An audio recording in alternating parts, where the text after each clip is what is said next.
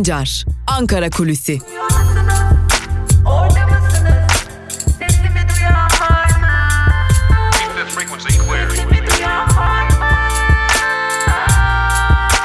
Özgürüz Radyo. Özgürüz Radyo.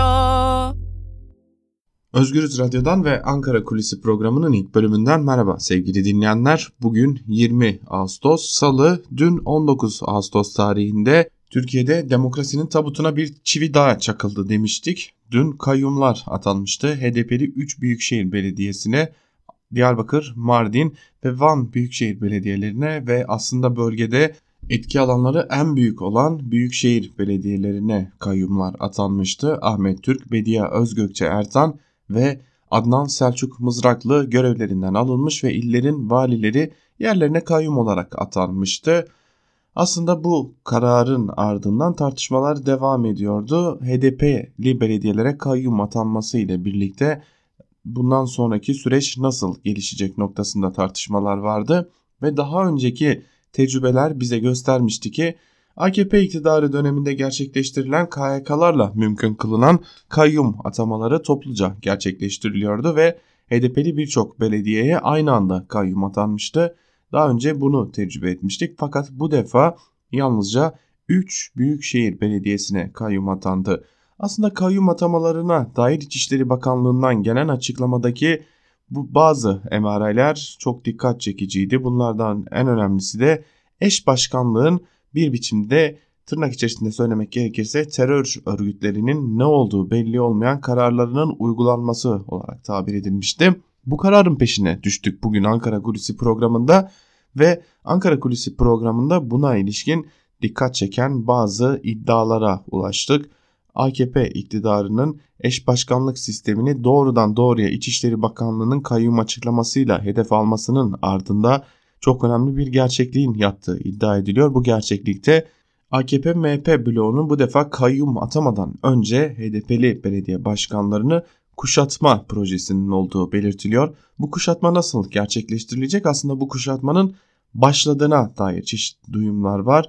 Özellikle Diyarbakır'da çeşitli belediye başkanlarına resmi olarak seçilmiş ve YSK tarafından da tescillenmiş. Şu an itibariyle eş başkanlık sistemi yasal olarak karşılığını bulmadığı için tescil edilmiş olan resmi belediye başkanlarına eğer eş başkanlık sisteminden vazgeçerseniz ve yine eğer AKP'nin istediği çizgiye gelirseniz kayyum atanmaz görevinizi 5 yıl boyunca sürdürmeye devam edersiniz mesajlarının iletildiği belirtiliyor. Buna bu mesajlara ilk olarak da Diyarbakır'ın bazı ilçelerinden başlandığı belirtiliyor. Tabi şu an itibariyle bu mesajlara AKP iktidarının nasıl karşılık aldığı, olumlu bir karşılık alıp almadığı net olarak teyit edilmese de bazı belediye başkanlarının bu kararı düşünebileceğini ima ettiği belirtiliyor. Peki AKP'nin bu noktadaki hedefi ne? Kayyum atamadan kayyum yönetimini sağlayabilmek yani HDP'li belediye başkanlarını tam anlamıyla kuşatma altına alarak eğer biat ederseniz, eğer partinizin ortaya koyduğu ideolojik çizgiden uzak durursanız ve yine eğer bizim istediğimiz biçimde belediyeleri yönetmeye devam ederseniz kayyum atanmaz görevinizi sürdürürsünüz şeklinde kariyer hedefli olan bazı belediye başkanlarına bu mesajın iletildiği belirtiliyor. Öte yandan dün Diyarbakır'da yaşananlar da dikkat çekiciydi. Yalnızca belediye başkanları görevden alınmadı, yerlerine kayyum atanmadı. Aynı zamanda bazı belediye başkanlarının bulundukları ilçelerden çıkışlarının da engellendiğini öğrendik. Diyarbakır'ın çeşitli ilçelerinden kayyum kararının ardından Diyarbakır merkeze gitmeye çalışan bazı belediye eş başkanlarının araçlarının ya ilçe girişlerinde, çıkışlarında ya da Diyarbakır şehrinin çıkışında ve girişinde oluşturulan kontrol noktalarından geçişine izin verilmediği ve zırhlı araçlar eşliğinde geldikleri ilçelere geri gönderildiği belirtiliyor. Öte yandan kayyum kararının ardından bölge illerinde başta Diyarbakır, Mardin ve Van olmak üzere yoğun bir biçimde arama noktaları oluşturulmuş durumda. Arama noktalarında araçlar bagajlara kadar aranıyorlar. Burada arama noktalarında polislerden aldığımız bilgi ise şu şekilde polisler kentlerdeki gergin havanın daha fazla artmasının önüne geçmek istediklerini iddia ederek bu uygulamanın birkaç gün daha sürebileceğini belirtiyorlar. Diyarbakır'da hem merkezde hem ilçe giriş çıkışlarında çeşitli noktalarda arama noktaları kurulmuş durumda ve bu noktalarda yoğun bir biçimde GBT taramaları yapılıyor. Yine aynı zamanda bu GBT taramalarının hakkında gözaltı kararı bulunan ve şu an itibariyle gözaltına alınmayan HDP'li ve DBP'li siyasetçilerin yakalanmasına ve gözaltı işlemlerinin gerçekleştirilmesine yönelik olduğu belirtiliyor. Öte yandan HDP'li ve DBP'li belediye meclis üyelerinin gözaltına alınması ve tutuklanması ihtimalinin aynı zamanda mecliste HDP'li belediyelerin çoğunluğunun önüne geçilmesi için de bir hedef olduğu belirtiliyor. Daha önce haklarında soruşturma açılmamış olan HDP'li belediye meclis üyelerinin gözaltına alınmaları haklarında soruşturma açılmasının sağlanmasıyla birlikte AKP aynı zamanda belediye meclis üyelerinde de üstünlüğün kendine geçmesi için bu belediye meclis üyelerini görevden almayı hedefliyor. Bu da HDP'li kaynaklardan edindiğimiz bir diğer bilgi diyelim. Kayyum gündemi bu kadar ancak elbette ki bunun yansımaları ve yankıları bugün içerisinde sürecek. Biz de bu gelişmeleri sizlere aktarmaya devam edeceğiz. Öte yandan dün bizler kayyum kararına ve gözaltılara yoğunlaşmışken hemen güneyimizde Suriye'de dikkat çekici gelişmeler yaşanmaya başlandı. İdlib'te kuşatma altına alınan bazı bölgelerde Suriye ordusuna bağlı savaş uçaklarının Türk Silahlı Kuvvetlerine bağlı konvoyu vurduğu açıklandı. Türk Silahlı Kuvvetleri'nin bu hedef alınmasının ardından Milli Savunma Bakanlığı tarafından yapılan yazılı açıklamada 3 sivilin hayatını kaybettiği 12 sivilin de yaralandığı belirtilirken askeri zayiata ya da bir askerin bu vurulma esnasında hayatını kaybedip kaybetmediğine, araçların zarar görüp görmediğine dair bir açıklama yapılmadı. Ancak Suriye ordusunun bu noktadaki saldırısı, taarruzu ve akşam saatlerinde Putin'den gelen Suriye ordusunun harekatına destek verme açıklamaları Ankara'da dikkatle takip edilmeye devam ediliyor. Ankara'da bu açıklamaları ve bu saldırıyı pek de hayra yorumlamayan fikirler hakim.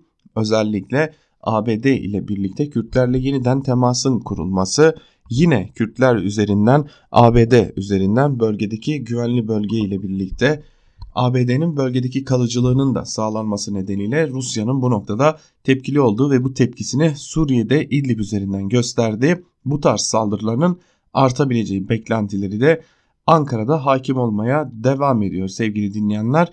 Biz her ne kadar iç siyasete yoğunlaşmış olsak da İdlib'deki düğüm giderek bir bataklığa dönüşüyor ve Ankara'daki yaygın görüşlerde bu bataklığın Türkiye'yi her geçen gün içerisine çekmeye başladı ve bu bataklığın giderek büyüyerek de Türkiye'nin içerisinde bulunduğu zor koşulları artıracağı yönünde Ankara yalnızca kayyum atamalarının ardından bölgedeki tepkileri yakından izlemekle kalmıyor. Aynı zamanda İdlib noktasında yaşanan gerginliği de yakından takip ederek Rusya ile yakın temas kurma ve bu gerginliği daha sıcak bir çatışmaya dönüşmeden engelleme çabasında ancak Ankara'dan edindiğimiz bilgilere göre şu an itibariyle Rusya'nın bu konudaki kapıları Türkiye'ye kapatılmış durumda. Türkiye bu kapıları zorlamaya bugün içerisinde de devam edecek diyelim. Ankara Kulisi'nin ilk bölümünü burada noktalayalım. Bugün içerisinde yakından takip edeceğimiz bazı gelişmeler olacak. Cumhuriyet Halk Partisi dün MYK'sını toplamıştı. Faik Öztürk bir açıklama yapmıştı ancak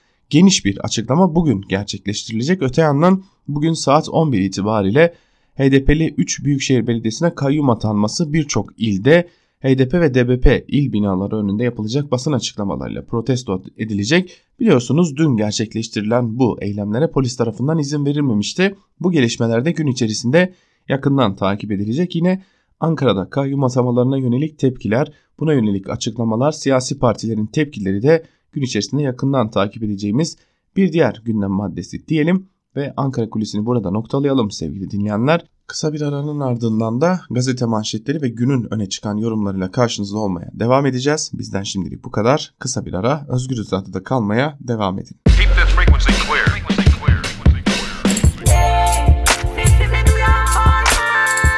Altan Sancar, Ankara Kulüsi.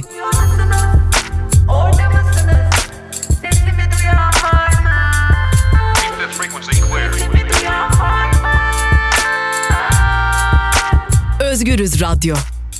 Özgürüz Radyo. Özgürüz Radyo'dan ve Ankara Kulisi'nin ikinci bölümünden tekrar merhaba sevgili dinleyenler. İkinci bölümde gazete manşetleri ve günün öne çıkan yorumlarıyla sizlerle olacağız. Gazete manşetlerini de her zaman olduğu gibi alternatif medyayla başlayacağız. İlk gazetemiz Yeni Yaşam gazetesi olacak. Yeni Yaşam gazetesinin bugünkü manşetinde zehir zıkkım olsun sözleri yer alıyor. Kayyum atamalarına ilişkin bir manşetle çıkmış Yeni Yaşam gazetesi. Ayrıntılarını sizlerle de paylaşalım. Diyarbakır, Mardin ve Van Büyükşehir Belediyelerine bir kez daha kayyum atandı. İçişleri Bakanlığı 3 büyükşehirin belediye eş başkanlarını görevden uzaklaştırdı. Diyarbakır Büyükşehir Belediye Eş Başkanı Adnan Selçuk Mızraklı'nın yerine Diyarbakır Valisi Hasan Basri Güzeloğlu, Mardin Büyükşehir Belediyesi Eş Başkanı Ahmet Türk'ün yerine Mardin Valisi Mustafa Yaman, Van Büyükşehir Belediye Eş Başkanı Bedia Özgökçe Ersan'ın yerine Van Valisi Mehmet Emin Bilmez kayyum olarak atandı. Belediyelere kapılar kırılarak polis ordusu eşliğinde baskın yapıldı. Kayyumların yenildiği 31 Mart seçimlerinin ardından kaldırılan polis bariyerleri yeniden konuldu. Kürt iradesine saldırı olarak değerlendirilen kayyum uygulaması bir önceki dönemde de devreye konulmuş, DBP'li 95 belediye kayyum atanmıştı. 31 Mart'taki seçimlerde halk kayyumları sandığa gömmüş, Diyarbakır %64, Van %54, Mardin %56 ile HDP'li eş başkanları seçmişti deniyor haberin ayrıntılarında. Aslında bu zehir zıkkım olsun sözü belediyeye kayyum atandığını öğrenen bir annenin isyanıydı. Anneden kayyuma isyan başlıklı bir haber var. Onu da sizlerle paylaşalım. Diyarbakır Büyükşehir Belediyesi'ne dün sabah saatlerinde su faturası ödemek için giden bir anne belediyeye kayyum atandığını görünce oturma eğilimi yaptı. Anne çevreyi saran polislere ve kayyum atanmasına bizim oyumuz size haram olsun, zehir olsun. Bırak basın rezilliği çeksin sözleriyle tepki gösterdi deniyor bu haberin de ayrıntılarında. Dün dikkat çekici tepkilerden biriydi bu annenin isyanı. Darbeci devlet aklı başlıklı bir haber var. Onunla devam edelim. İçişleri Bakanlığı kayyuma gerekçe olarak terör bahanesinin yanı sıra eş başkanlığı da gösterdi. Bakanlık belediye mevzuatına dayanağı olmayan sözde eş başkanlık uygulamaya ve sözde eş başkan sıfatı verilmiş kişilerle birlikte kullanmaya başladıkları diyerek eş başkanlığı suçladı. Kasım 2016'dan itibaren DBP'li 105 belediyeden 95'ine kayyum atanmış, belediye eş başkanlarının çoğu gözaltına alınmış veya tutuklanmıştı. Kayyumları seçimde sandığa gömen HDP'li belediye eş başkanları kayyumların talan bilançosunu ortaya çıkarmış, Sayıştay raporu da kayyum yanmasına teyit etmişti deniyor haberin ayrıntılarında. Gerçekten de eş başkanlığı hedef neden alıyor sorusuna da biz Ankara Kulisi'nin ilk bölümünde yanıt vermiştik. Eş başkanlara bir uyarı HDP'li belediye eş başkanlarına aynı zamanda bu durum HDP'li belediye eş başkanları için eğer HDP'den vazgeçerseniz kayyum atanmaz yerinizde kalmaya devam edersiniz mesajı vermeyi de amaçlıyor iktidar ve ortağı MHP. Evrensel Gazetesi'ne geçelim. Evrensel Gazetesi bu darbe hepimize manşetiyle çıkmış. Kayyum atamaları Evrensel Gazetesi'nin de gündeminde. Ayrıntılarda ise şu cümleler yer alıyor. İçişleri Bakanlığı Diyarbakır, Van ve Mardin'de seçilmiş HDP'li Büyükşehir Belediye Başkanlarını görevden alarak yerlerine bu kentlerin valilerini kayyum olarak atadı. Eş zamanlı olarak 29 ilde birçoğu belediye çalışanı olan 418 kişi gözaltına alındı. HDP bu saldırı her yerdeki seçilmişleredir. Türkiye halklarınadır. Gelin bu hak gasplarına karşı yan yana duralım çağrısı yaptı. Diyarbakır'da eş başkan Selçuk Mızraklı tebligatı imzalamayarak bu iradeyi bana halk verdi ve ben halkın iradesine yapılmış bu iradeyi, darbeyi kabul edemem dedi. Mardin'de eş başkan Ahmet Türk ise halkın iradesini tanımıyorlar ve buna da demokrasi diyorlar sözleriyle tepki gösterdi. Van'da eş başkan Bediye Özgökçe Ertan ise görevden almak, halkın iradesini yok saymak, seçme ve seçilme hakkını ortadan kaldırmaktır dedi diye de haberin ayrıntıları aktarılmış. Evrensel Gazetesi'nden İdlib'e dair bir haberle devam edelim. Suriye ordusu İdlib'deki Han Şeyhun'u kuşattı başlıklı bir haber. Suriye ordusu dün İdlib'deki Han Şeyhun kasabasını almak için karadan ve havadan operasyon başlattı. Ordu kasabayı ele geçirirse başkent ile Halep'i birbirine bağlayan otoyolu da kontrolü altına almış olacak. Bölgedeki bir Türk Silahlı Kuvvetler konvoyu da vurulduğu haberi geldi. Savunma Bakanlığı konvoyun TSK gözlem noktasına intikal sırasında vurulduğunu açıklaması yaparken Suriye Devlet Ajansı SANA TSK cihatçılara yardım için askeri konvoy gönderdi dedi. Biliyorsunuz bu haberin ayrıntılarını aslında bu haberin Ankara'da nasıl yorumlandığını da Ankara Kulisi'nin ilk bölümünde sizlere aktarmıştık. Ciddi anlamda İdlib'de çok dikkat çekici şeyler yaşanıyor ve bunlar devam edecek gibi de görünüyor.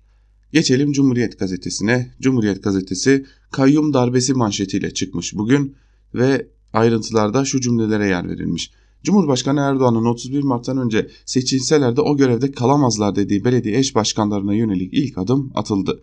İçişleri Bakanlığı Diyarbakır, Van ve Mardin'in HDP'li başkanlarını teröre destek verdikleri iddiasıyla görevden aldı. Mızraklı, Ertan ve Türk'ün yerine belediyeleri borca batıran valiler yeniden kayyum olarak atandı. Bağlantılı operasyonlarda 418 kişi gözaltına alındı. HDP bütün partileri dayanışmaya çağırarak bu demokraside buluşmuş insanlara saldırıdır. Eğer sessiz kalınırsa sıra İstanbul'a da Ankara'ya da gelecek. Kayyum atanan İstanbul'da gerekli yanıtı 23 Haziran'da demokrasi zemininde buluşarak nasıl vermişsek yine vereceğiz açıklamasını yaptı deniyor. Cumhuriyet gazetesinden dikkat çeken iki haberle devam edelim. 6 ayda 378 çocuk mağdur başlıklı bir haber. Ayrıntılar çok çok dikkat çekici. Şanlıurfa Barosu'nun adli kayıtlara yansıyan olaylardan yola çıkarak hazırladığı rapora göre 2019'un ilk 6 ayında Urfa'da 378 çocuk pedofili ve enseste maruz kaldı. Yaşları 12-16 arasında olan 21'i de hamile kaldı. Urfa İlk Adım platformu bu sayı sadece yargıya yansıyanlar. Gerçek rakamlar bunun çok üstünde. Toplum ve çocuklar istismara karşı bilinçlendirilmeli, çocuklarla çalışan kişi ve kurumlar denetlenmeli çağrısı yaptı deniyor. İlerleyen saatlerde haber bültenlerimizde bu konunun ayrıntılarını da aktaracağız. Yine İzmir'den bir haber var Cumhuriyet Gazetesi'nde. Uçurun şu uçakları başlıklı bir haber bu da. Ayrıntılarda ise şu cümlelere yer veriliyor. İzmir ve Muğla'da yangınlarda 500 hektara yakın alan ve 4 ev zarar gördü, yüzlerce hayvan öldü. Türk Hava Kurumu'nun eski başkanı Karakuş uçaklar kullanılsaydı değil 500 hektar 1 hektar bile yanmazdı dedi. Oysa Türk Hava Kurumu'nda 6'sı faal 9 uçak hava kuvvetlerinde de 6 devasa yangın söndürme uçağı var deniyor. Bu haberin ayrıntılarında gerçekten de son zamanlarda çıkan orman yangınlarında uçakların kullanılmadığını görüyoruz. Bu bilinçli bir tercih mi bilmiyoruz ama dikkatimizi çekiyor ki e, bu uçakların kullanılmamasıyla birlikte yangınlar büyüyor, yayılıyor ve nedense ormanlık alanlar yandıktan sonra da imara açılıyor. Geçelim Bir Gün Gazetesi'ne. Bir Gün Gazetesi sandıktan çıkan iradeye yine darbe sözleri yer alıyor Bir Gün Gazetesi'nin manşetinde. Ayrıntılar şu şekilde. Her açıklamasında halk iradesi sandık diyen iktidar bu iradeyi bir kez daha gasp etti. Yerel seçimlerin üzerinden henüz 4,5 ay geçmişken Halkların Demokratik Partisi'nin kazandığı Diyarbakır, Mardin ve Van Büyükşehir Belediyelerine kayyum atandı. İçişleri Bakanlığı Adnan Selçuk Mızraklı, Bediye Özgökçe Ertan ve Ahmet Türk'ü görevlerinden alınma gerekçeleri başkanlar hakkında soruşturmalara dayandırdı. 3 başkan hakkında herhangi bir hüküm bulunmuyor. Diyarbakır Büyükşehir Belediye Başkanı Mızraklı kendisine verilen belgeyi imzalamadığını belirterek burada çok farklı bir niyet var. Bu Türkiye'deki siyaset ikliminin başka bir yere evriltilmesi söz konusu dedi. HDP'den yapılan yazılı açıklamada da görevden almaların halk iradesinin gaspı olarak değerlendirildi. Olağanüstü toplanan HDP MYK'sı kesintisiz eylem kararı aldı. HDP'liler ilk adım olarak kayyum atanan 3 kentte bugün partinin il örgütü binaları önünde saat 11'de toplanacak denmiş. Manşetin ayrıntılarında biz de bu toplanmaları ve yaşananları da sizlere aktarmaya devam edeceğiz. Yine bir gün gazetesinden bir diğer haberle devam edelim. Binlerce, binlerce öğrenci lise kapısında kaldı başlıklı bir haber. Liselere geçiş sistemine ilişkin tartışmalar son bulmuyor. Bakanlığın liseleri sınavlı öğrenci alan, sınavsız öğrenci alan şeklinde ayırması ve sınavlı öğrenci alan akademik liselerin kontenjanlarını sınırda tutması öğrencileri istemedikleri okula gitmeye mecbur bırakıyor. Anadolu liselerinin kontenjanlarının dolduğu birçok ilde öğrenciler boş kalan imam hatip liselerine ya da meslek liselerine yönlendiriliyor. Bu okulları kabul etmeyenlerin tek seçeneği açık lise.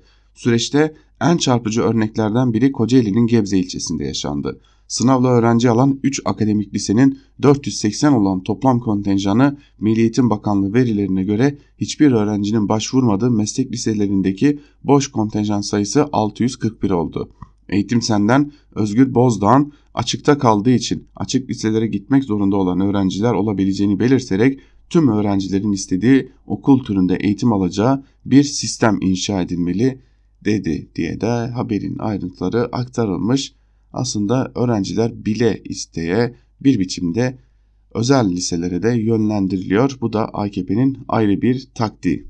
Geçelim Sözcü gazetesine. Memurlar enflasyon canavarının ağzında manşetiyle çıkmış. Sözcü gazetesi iktidarın %3,5 artı 3'lük zam teklifini 4 artı 4'e yükseltmesi de yaraya merhem olmadı. Memurlar biz refah istedik onlar sefaret, sefalet önerdi diye haykırdı. Geçinemeyen, borç içinde yaşamaya çalışan 5.2 milyon memur ve memur emeklisinin gözü maaş zammında. İktidar geçen hafta 2020 için %3,5 artı 3 zam önermişti. Bunu önceki gece %4 artı 4'e yükselttiler. Memur Sen Başkanı Ali Yalçın bunu kabul etmedi. Zam pazarlığı sürerken sendikalar dün sokağa çıktı. Ankara'da eylem yapan memurlar elektriğe, doğalgaza, şekere %15 zam gelirken maaşlara sadaka gibi, sadaka gibi zam yapılmak istenmesine tepki gösterdi. Memur enflasyon canavarının ağzında dediler. Tabi memurlar, emekçiler ister istemez memur sene güvenebilirler mi? Güvenmeleri doğru mu olur? Ayrı bir soru çünkü memur sen gelenek olarak genellikle üyelerini ya da tüm memurları, tüm kamu emekçilerini kolayca masada iktidara satabilen bir sendik olarak da biliniyor.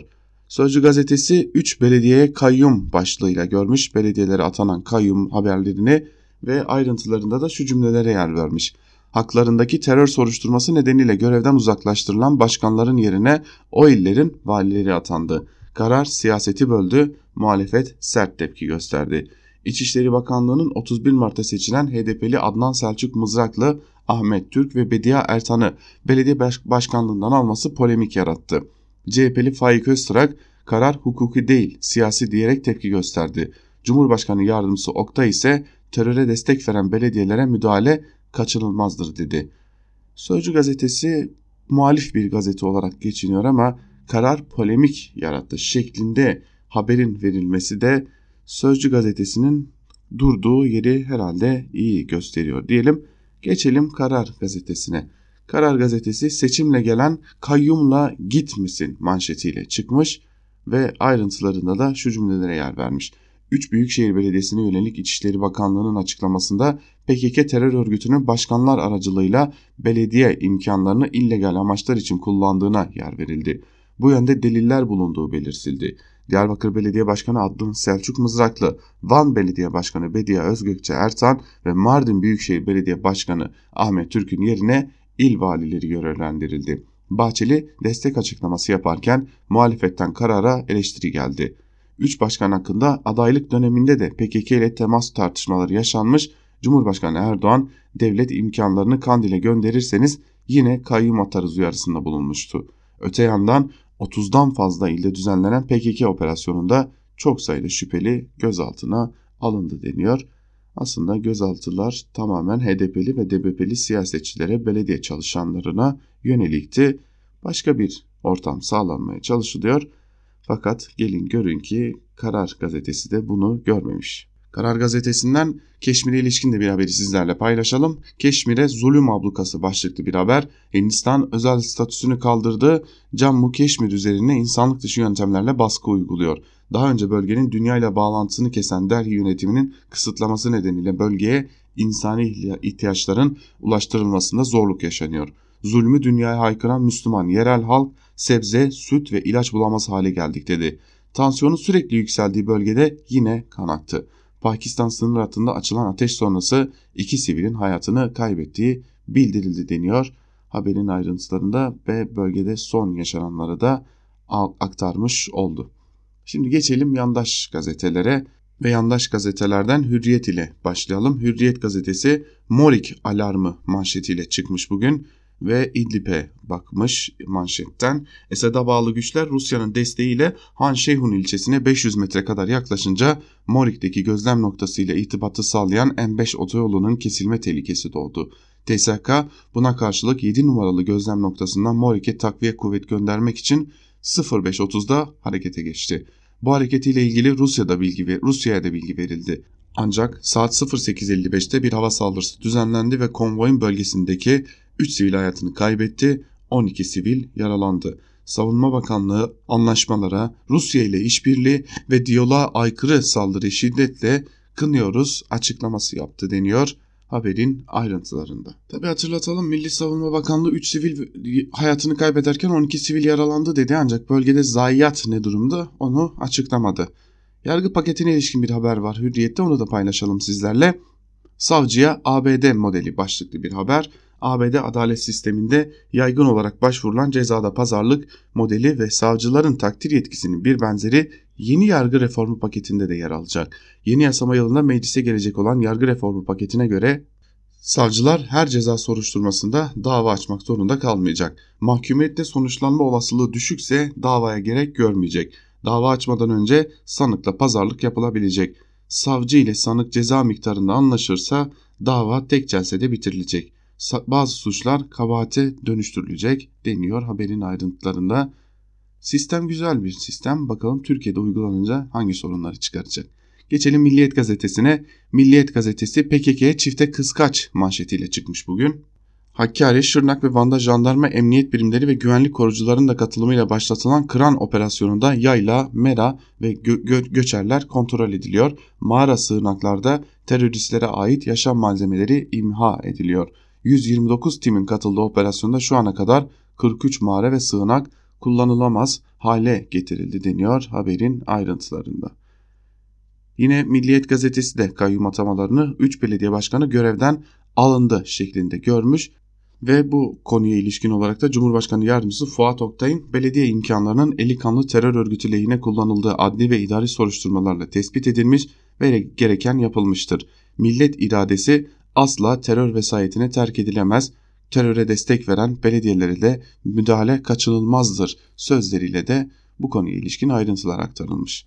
Geçelim Sabah gazetesine. Sabah gazetesi üçünün de terör dosyası kabarık manşetiyle çıktığını görüyoruz. Tabi iktidar bir demokrasiye bir darbe vuruyorsa yandaş gazetelerde bunu meşru kılmak için görevlendirilmiş demektir. Sabah gazetesi görevini layığıyla yerine getirmiş. Bakalım haberin ayrıntılarında neler var. İşte görevden alınan Diyarbakır, Mardin ve Van Büyükşehir Belediye Başkanları hakkında yürütülen 22 terör soruşturması denmiş. Selçuk Mızraklı için yeni bastırdığı personel kimlik kartlarından Türk bayrağını kaldırmak, yaralı teröristleri hiçbir kayıt tutmadan tedavi etmek, cadde, sokak ve park isimlerini teröristlerin isimleriyle değiştirmek, terör suçundan işten çıkarılan 248 kişiyi işe geri almak gibi suçlamalar sıralanmış. Ahmet Türk için ise terör soruşturması olan Cabbar Leygara'yı belediyenin en önemli hizmetlerini yürüten Kent AŞ'ye genel müdür yapmak, belediyenin resmi sitesindeki Türk bayrağını kaldırmak, terör suçu nedeniyle kamu görevinden ihraç edilen Enver Ete'yi danışman yapmak, belediyede kritik görevlere getirmek. Bu arada bir ayrıntı verelim. Enver Ete herhangi bir suçlamadan mahkum edilmiş değil şu aşamada. Enver Ete'yi doğrudan tanıyan bir isim olarak söylüyorum bunu. Enver Ete hakkındaki yargılama devam ediyor ancak Sabah gazetesi Enver Ete çoktan mahkum etmiş. Van Belediyesi'ne ilişkin olarak da Bediye Özgökçe Ertan ise Cize'de öle, öle geçirilen PKK'li teröristin cenazesine katılmış.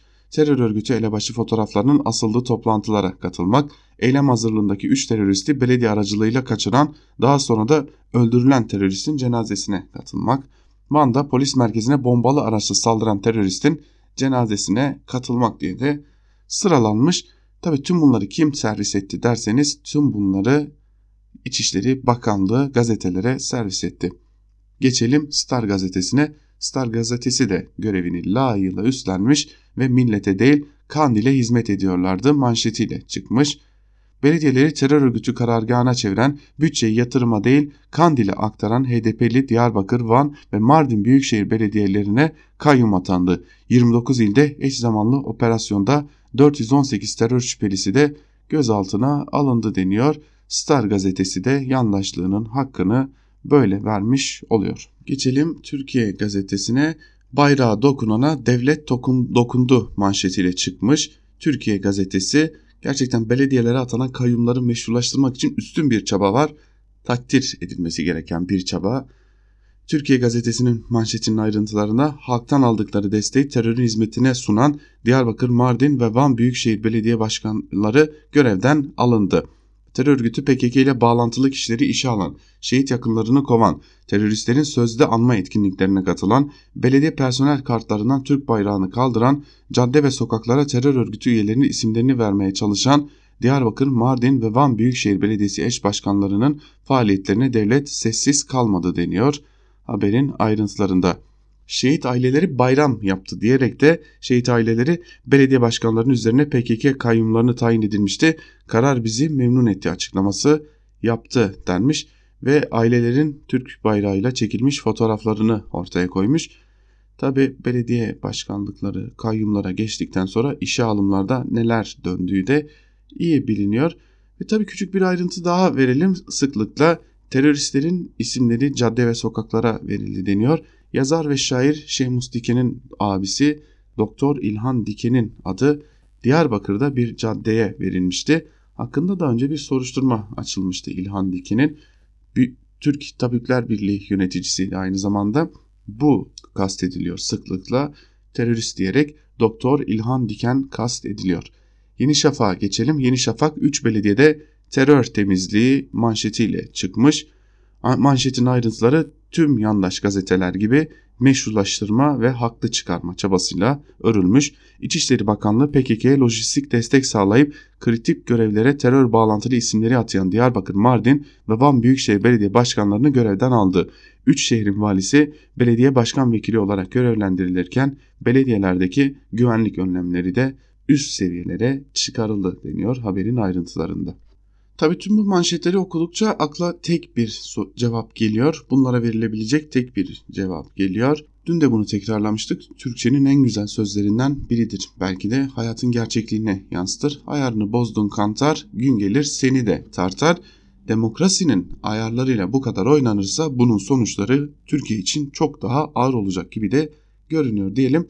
Ve son olarak Akit'e bakalım. Akit gazetesinin bugünkü manşeti Kandil'in belediyeleri kayyuma emanet şeklinde Adnan Selçuk Mızraklı, Ahmet Türk ve Bediye Özgökçe Ertan'ın fotoğraflarının altında İçişleri Bakanlığı'nın servis ettiği gelişmeler var. Haklarında yürütülen soruşturmalar hatta kovuşturmalar var. Hemen altında da manşetin haklarında terörle ilgili birçok suçlama soruşturma yürütülen ve göreve geldikten sonra da devletin imkanlarını terör örgütünün hizmetine sunduğu tespit edilen Diyarbakır, Mardin ve Van Büyükşehir Belediye Başkanları görevden el çektirildi. Yerlerine illerin valileri kayyum olarak atandı.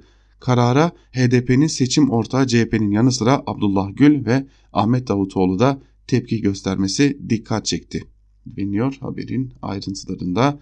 Yine akit tabii ki kendine yakışanı yapmayı sürdürüyor.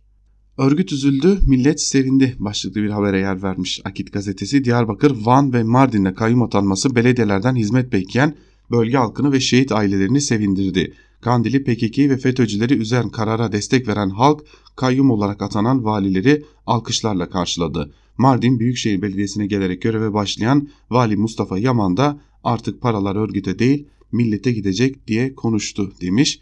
Vali Mustafa Yaman nasıl biliniyor derseniz binlerce lirayı çereze veren vali ve eski kayyum olarak da biliniyor sevgili dinleyenler. Öte yandan millet sevindi deniyor ancak gazetelerin birinci sayfasının herhangi bir yerinde herhangi bir şekilde Diyarbakır, Mardin ve Van'da yaşanan protestolara değinilmiyor.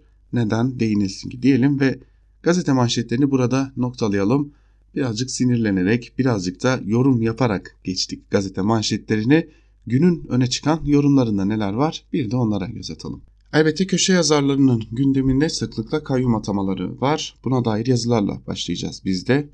Artı gerçekten Alp Altınörs'le başlayalım. Kayyum darbesi ve kardeşlik köprüsü başlıklı bir yazı kalemi almış Altınörs ve yazısının bir bölümünde de şunları kaydediyor. AKP iktidarı Kürdü nefessiz bırakır, teslim alırsa ülkenin geleceğine damga vuracağı sanrısı içerisinde. 7 Haziran 2015 seçimlerinden sonra olduğu gibi 31 Mart 23 Haziran yerel seçim bozgunları sonrasında da darbeci yöntemlerle Kürtlere yönelmesinin sebebi bu. Ne kadar güç kaybederse o denli Kürdün boğazına sarılıyor. Kürde vurmak halen iş yapan bir siyaset çünkü. Dahası Kürtler güçlü direniyor bu iktidara karşı ve hala Türkiye halklarının Kürt halkına karşı şöven ön yargıları kırılmış değil. Kayyum hırsızlık demektir. Hem demokratik iradenin gaspı anlamında hırsızlıktır hem de kaynakların yağmalanması anlamında. 31 Mart'ta hepsi yenilen kayyumların arkalarında bıraktıkları borç da bu yağmayı ispatlıyordu. AKP bu soygun şarkının devamını istiyor. Tıpkı İstanbul'da seçim iptaliyle Ankara'da uyduruk bir dava ile yapmaya çalıştıkları gibi kapitalist krizin en keskin döneminde belediyelerden rant dağıtmak AKP'nin can suyu gibi. Hele de Gül Babacan ekibinin bölgedeki AKP tabanından belli bir hüsnü kabul göreceği ayağın olmuşken hele de Haziran ayı sanayi verileri ekonomik krizin yeniden derinleşmekte olduğunu göstermişken diğer yandan kayyum kriminalize etmek demektir. İstanbul seçimlerinde AKP ikinci kez ikinci parti konumuna düşüren geniş taban ittifakının dağıtılması için kayyumların devreye sokulduğunu söyleyebiliriz. 31 Mart AKP'nin yenilebilir olduğunu göstermişti. 19 Ağustos ise AKP'nin kanun tanımazlık gösterisidir. Yenilsem dahi gitmem bağırışıdır. Eğer bütün muhalefet kitlelerinden aktif ve güçlü bir yanıt almazsa sıranın önce Ankara'ya sonra İstanbul'a geleceği daha şimdiden kulislerde konuşulmaktadır. Eğer 31 Mart'ta kentlerde oluşan muhalefet odağı kayyumlara sessiz kalırsa AKP konumunu güçlendirmiş olacaktır. Demek ki mesele İstanbul, Ankara, Adana, Mersin, Antalya ve İzmir'den Diyarbakır, Van ve Mardin'e kardeşlik köprüsü örebilmektedir. Mesele birlikte kazanılanı birlikte koruyabilmektir diyor Alp Altınörs yazısının bir bölümünde. Yine Bir Gün gazetesinden Fikri Sağlar sıkılmadınız mı başlıklı bir yazı kaleme almış ve yazısının bir bölümünde Sağlar da şunları aktarıyor. Dün Türkiye'yi yeni bir kaosa sokacak haberlerle güne başladık. Diyarbakır Büyükşehir Belediye Başkanı Adnan Selçuk Mızrak'tı, Mardin Büyükşehir Belediye Başkanı Ahmet Türk ve Van Büyükşehir Belediye Başkanı Bediye Özgökçe Ertan görevden alındı. 17 yıllık AKP iktidarında her fırsata layık demokratik cumhuriyetin temel ilkeleriyle oynadığını görmüştük. Yurttaşlar bu demokrasi dışı politikalardan bıktılar. Tek adam rejiminin hem demokrasi hem adaleti hem ekonomiyi yok ettiğini artık biliyorlar. 31 Mart seçimlerinde de bu nedenle yeter dediler. Anlaşılan AKP halkın verdiği dersi almamış. Geçen yazımda bundan böyle iktidar ya daha otoriter olacak ya da demokrasiye dönmenin yollarını arayacak demiştim. Görülen o ki iktidar demokrasiye dönmek istemiyor. Hukuk devletini yok sayıyor. Daha otoriter olmaya çalışıyor. Ama bilmiyor ki bu gidişatın sonunda tehlike vardır. Baskının sonu toplumsal patlamadır. AKP'nin baskıcı anlayışı seçimleri yok sayan demokrasi dışı davranışların gerekçesini oluşturdu. Hatırlarsanız 31 Mart'tan önce özellikle doğuda yaşayan yurttaşlarımıza parmak sallayarak kendilerine oy verilmezse kazanan belediye başkanlarını alacağını açıklamıştı. Hem de pervasızca, kimseden çekinmeden. Dikkat edilirse başkanların görevden alınma gerekçesinde kovuşturma ve soruşturma var. Ama haklarında verilmiş henüz bir iddianame yok. Açılmış bir mahkeme de yok. Mahkeme olmayınca kesinleşmiş karar da yok. Sadece afaki değerlendirmelerle görevden alma keyfiliği var. Somut deliller gösterilmediği için iddiaların geçerli olup olmadığı tartışılır. Çünkü YSK'ca seçim, seçilmesinde engel olmadığı önceden ilan edilen kişilerin 4 ay içinde ne ara terörle iltisak irtibat kurduğu ortaya çıkarılmıştır. İçişleri Bakanlığı'nın siyasi kararında açıkça görülen o ki tam bir hukuksuzluk, başkanların görevden alınması için zorlama ve halkı aldatmaya dönük göz boyama var. Sonuç olarak bu karar ne hukuka ne de vicdanlara sığmıyor. Bilineni hatırlatalım. Seçim öncesi AKP kazanamadığı Doğu belediyelerini halka rağmen HDP'nin elinden alacağını pervasızca ilan etmişti ve dediğini yaptı. Muhalefet partileri göstere göstere demokrasi yok sayanlara artık dur demeyecek misiniz? Bu durumdan hiç sıkılmadınız mı? Adalet ve demokrasinin samimi yandaşları ya sizler onlara ne diyorsunuz diye de bitirmiş yazısını Fikri Sağlar. Evrensel Gazetesi'nden İhsan Çaralan'ın yine kayyum Erdoğan ve hükümetinin halkla inatlaşma ısrarı başlıklı yazısıyla devam edelim. Bir bölümde şunları kaydetmiş Çaralan. Erdoğan ve Soylu'nun seçim kampanyası boyunca sürdürdükleri bizim adaylarımızı seçmezseniz kayyum atarız anlamına gelen tehditlerine karşın halk iradesini bir kez daha açıkça ortaya koydu ve 31 Mart'ta kayyuma hayır anlamına gelecek biçimde açık ara farkla belediyeleri yeniden HDP'nin adayı olan belediye başkanlarına teslim etti. İşte İçişleri Bakanı Soylu Diyarbakır, Van ve Mardin belediye başkanlarını görevden alıp yerlerine kayyum atayarak bölge halkıyla inatlaşmaya girişmiştir. Üstelik halkın iradesine karşı katmerli bir inatlaşmadır bu. Çünkü bölge halkı zaten bu belediyeleri kayyumdan alarak yeniden seçtiği belediye başkanlarına vermişti.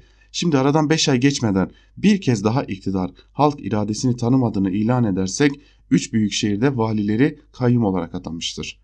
Halkın bu katmerli inatlaşmaya bundan sonra nasıl yanıt vereceğini kestirmek zor. Ama halkla inatlaşan siyasi partilerin ve hükümetlerin iyi sonuçlar almadığı insanlık tarihinin sayısız kez kanıtladığı bir gerçektir. Aslında siyasi planda AKP iktidarının HDP ile hesaplaşması gibi görünen 3 ilde halk iradesinin ayaklar altına alınması daha geniş bir tablonun parçası olarak görüldüğü ölçüde anlamlanan bir gelişmedir. Çünkü seçilmiş başkanların görevden alınarak yerlerine kayyum atanması bütün muhalefete karşı bir tehdittir. Sadece söz konusu 3 ilde halkın AKP'li adaylara oy vermemesiyle bir hesaplaşma değil, aynı zamanda HDP'nin batıda başlıca büyük şehirlerde CHP'li adaylara oy vererek AKP ve Cumhur İttifakı'nın ağır yenilgiye uğratılmasında kilit rol üstlenmiş olmasının ve CHP ile yakınlaşmasının cezalandırılmasıdır. İllerde de tek adam hevesinin ifadesidir. Tek adam, adam yönetimlerinde belediye başkanı ve valilerin aynı kişiler olması gelenektendir. Elbette en yukarıdaki tek adam tarafından atanmış olmak şartıyla. Bu kadar geriye gidilir mi demeyin. Eğer bugün halkın iradesine sahip çıkma isteğini bastırabilirlerse bilinmelidir ki bu ihtimaller ihtimal olmaktan çıkıp gerçek olacaktır demiş Çaralan'da yazısının bir bölümünde ve Türkiye'nin tepkisizlik karşısında seçim sisteminin dahi kaybedilebileceğine vurgu yapmış. Tabi bu kadar eleştiri varken bütün basın mı eleştiriyor diye düşünmeyin. Bir de bunun yandaş gazeteleri var. Yandaş gazetecilerden Mehmet Barlas, tecrübeli yandaş gazetecilerden Barlas, PKK terörüyle mücadelede gevşeme olacağını zaten zannedenler zeka özürlüdür başlıklı bir yazı kaleme almış ve engellilik ayıp bir şeymiş gibi hakaret olarak kullanmış. Yazısının bir bölümünde de şunları aktarmış. Türkiye Cumhuriyeti hükümetinin ve genel anlamıyla devletin PKK terörüyle mücadelesinden taviz vereceğini, zaaf göstereceğini ya da terörü destekleyenlere karşı hoşgörülü davranabileceğini düşünmek ancak zeka özürlülükle izah edilebilir. Şehitler veriliyor, olağan bütçe harcamaların çok ötesinde ödenekler terörle mücadeleyi fonluyor. Bu tablo, tablonun içerdiği gerçekleri görmezden gelmek ve sanki hiçbir şey olmamış gibi yine PKK'ye dönük muhabbet davranışları ile HDP belediyeciliği yapmak devlet tarafından kabul edilebilir miydi? Üstelik olay sadece yurt içi güvenliğini kapsamıyor ki. Fırat'ın doğusuna dönük güvenli bölge arayışı dolayısıyla neredeyse müttefikimiz Amerika ile çatışma noktasına bile gelmedik mi? Bu arada sınırlarımızda üstlenen PKK-PYD oluşumlarının hareketleri ve Amerika tarafından silahlar, silahlarla donatılması gözle görülüyor. Bu tabloda Diyarbakır'ın, Mardin'in, Van'ın HDP'li başkanlarının haklarındaki soruşturmalara rağmen sanki hiçbir şey olmamış gibi ve açılım süreci sırasındaki gibi davranmaları anlaşılır gibi değildi. Bu gibi durumlar sergilendiği durumlarda seçimle gelen seçimle gider ilkesinin uygulanmasının imkansız olduğu da herhalde biliniyordu. Yerel seçim sürecinde sürekli tekrar edilen beka kavramının sadece bir kelimeden ibaret olmadığının anlaşılması gerek anlaşılması gerekmez miydi? Devletin terörle mücadeledeki kararlılığını laf kalabalığı arasında görmezden gelenler ve PKK sempatik görünerek oy stoklarını takviye edebileceklerini düşünenler sadece hata yaparlar. Aynı şekilde sadece PKK terörü, terörü değil FETÖ ile de mücadelenin kararlılıkla süreceği herhalde unutulmamalıdır demiş ve bir şeyler söyleyerek bir şeyleri meşrulaştırmaya çabalamış ama ne söylediğini sanırım siz de tam anlamadınız diyelim. Biraz da gazeteciler neler yazmış biz onlarla Devam edelim Muharrem Sarıkaya'ya bakalım. Habertürk gazetesinde kayyum AKP'li azaları da işsiz bıraktı. Başlıklı bir yazı kaleme almış. Yazısının bir bölümünde de şunları kaydediyor. Çok çabaladık. Siyaseten nelere mal olacağını anlattık. Ne dediysek hepsi de oldu. Artık bitti. Diyesin ki bilo yoktur. Bunları söyleyen AKP Güneydoğu Anadolu kadrolarında üst düzey görev almış, bugünün de etkin konumunda bulunan bir isim yerel genel seçim öncesi AKP yönetici kadrolarının hemen hepsine kayyum atanmasının yanlış olduğunu anlatmışlar. Hatta seçimden önce kayyumların görevlerini belediye meclislerinden çıkacak seçilmişlere terk etmesinin fayda getireceğinden söz etmişler. Önerilerinin hiçbiri yerine gelmemiş. Söylediklerinin haklılığının sandıklar açılınca anlaşıldığını belirtip devam etti. Bölgedeki birçok belediyeyi kaybetmekle kalmadık, büyük şehirlerdeki kaybımızın da en önemli etkeni olduğunu anladık. Ama yaşanmamış gibi şimdi döndük yine aynı şeyi yapıyoruz. Ben daha ne diyeyim ki? Bundan böyle herhangi bir uyarıda bulunmama kararını da İlyas Salman Şener Şen'in oynadığı Banker Bilo filmindeki replikten alıntı yaparak yukarıdaki cümlede yer aldığı gibi dile getirdi. Biraz sohbet edince anladım ki Diyarbakır, Mardin ve Van'a kayyum atanmasına yönelik bayram öncesinde beklenti varmış. Hatta Diyarbakır Sanayi ve Ticaret Odası Başkanı Mehmet Kaya, yerel basın mensuplarıyla bayramın hemen öncesi düzenlediği basın toplantısındaki beklentiyi dile getirmiş. Kayyum uygulaması bölgede yapılan en büyük yanlışlardan biri tespitini yaptıktan sonra da eklemiş. Bölgede yeniden böyle bir beklenti yaratılmak istenmesi yapılacak en büyük kötülüklerden biri olacaktır. Kayyumlar döneminde yerel kaynakların ne şekilde kullanıldığını gördük. Ne olursa olsun sonuçta sandığın seçmen iradesi vardı ve ona müdahale edildi. Ayrıca alınan karar, karar da hukuki değil idari. Madem bu kişilerin 31 Mart tarihine kadar belediye başkanı olmalarının önünde bir engel yoktu, görevden alınmalarına gerekçe gösterilen nedenlerin de bu durumda sonrasında meydana gelmiş olması gerekir. Dolayısıyla sadece başlatılmış soruşturma ve kovuşturmalara değil yasal dayanağın da gösterilmesi gerekirdi. En azından yargı kararıyla desteklenerek kamu vicdanında yer edilmesi sağlanırdı. Geçmişte de aynı yönde davranıldığı için oluşan vicdan efekti sandıkta kendini net gösterdi. Buna ilişkin en belirgin veri de muhafazakar Kürt seçmenin İstanbul sandığında sergilediği tutumdur diyor Muharrem Sarıkaya'da yazısının bir bölümünde. Kayyum gündemine ilişkin oldukça fazla yazı var ancak biz bir de e, İdlib gündemine dair bir yazıyı paylaşalım sizlerle. Hürriyet gazetesinden Sedat Ergin'in Rusya ile ilişkiler İdlib'de stres testinde başlıklı bir yazısı var ve dikkat çeken bilgilere yer vermiş. Bu yazında bir bölümünü aktaralım. Esad rejiminin bu hareketleri Türk-Rus ilişkilerini her seferinde bir stres testine sokuyordu. Çünkü her olaydan sonra Türkiye Rusya'dan müttefiki Suriye'yi sahada dizginlemesini talep ediyor ancak bu girişimler sahadaki davranışları değiştirmiyordu. İstediği takdirde rejimi kolaylıkla etkileyebilecek bir nüfuza sahip olan Moskova'nın bunu yapmak yerine Şam'ın elini serbest bıraktığı anlaşılıyordu. Bu durum Ankara'da S-400'lerin yarattığı sıcak iklimin gölgesi altında açıkça dışa vurulmayan bir güven sorununa kaynaklık ediyordu. Bu sorunun bir benzeri dün sahada çok tehlikeli bir eşikte tekrarlanmış bulunuyor. Türk askeri konvoyunun Rusya'ya önceden bilgi verildiği halde vurulmuş olması durumu her bakımdan ciddi kılıyor. Milli Savunma Bakanlığı'nın dünkü açıklamasının olayın sorumluluğunun Rusya'ya atfeden bir dille yazılmış olması dikkat çekicidir. Aslında buradaki güven bunalımını Cumhurbaşkanı Recep Tayyip Erdoğan ile Rusya lideri Vladimir Putin arasında 17 Eylül 2018 tarihinde imzalanan Soçi mütabakatının fiilen devre dışı kalmasının bir sonucu olarak görmemiz doğrudur.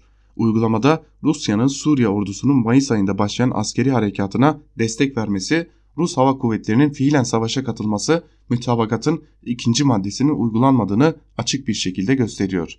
Buna karşılık Rus tarafı da radikal grupların silahsızlandırma bölgesinden çıkmadığını, örneğin Hümeymim'deki Rus üstüne saldıranların sürüldüğünü belirterek mütabakatın uygulamasıyla ilgili kendi açısından şikayette bulunuyordu. İşte bir süredir birikmekte olan bu gerilim rejimin geçen hafta İdlib'in güneyindeki Han Şeyhun'u ele geçirme menziline girmesiyle kritik bir aşamaya geldi. Kritik çünkü Han Şeyhun'un yaklaşık 10 kilometre güneyindeki Morik'te Türk Silahlı Kuvvetleri'nin 9 numaralı askeri gözlem noktası bulunuyor. Han Şeyhun'un rejimin eline geçmesi bu gözlem noktasının dört bir taraftan rejim güçlerince çevrelenmesi ve Türkiye ile karayolu bağlantısının kesilmesi durumunu yaratacaktır. Bu gözlem noktaları Rusya ile Astana sürecinde varılan bir mütabakat çerçevesinde kurulduğu için bunların varlığını sürdürmesi Rusya'nın taahhüdü altındadır. Nitekim sınırın karşı tarafında Rusya'nın da gözlem noktaları var.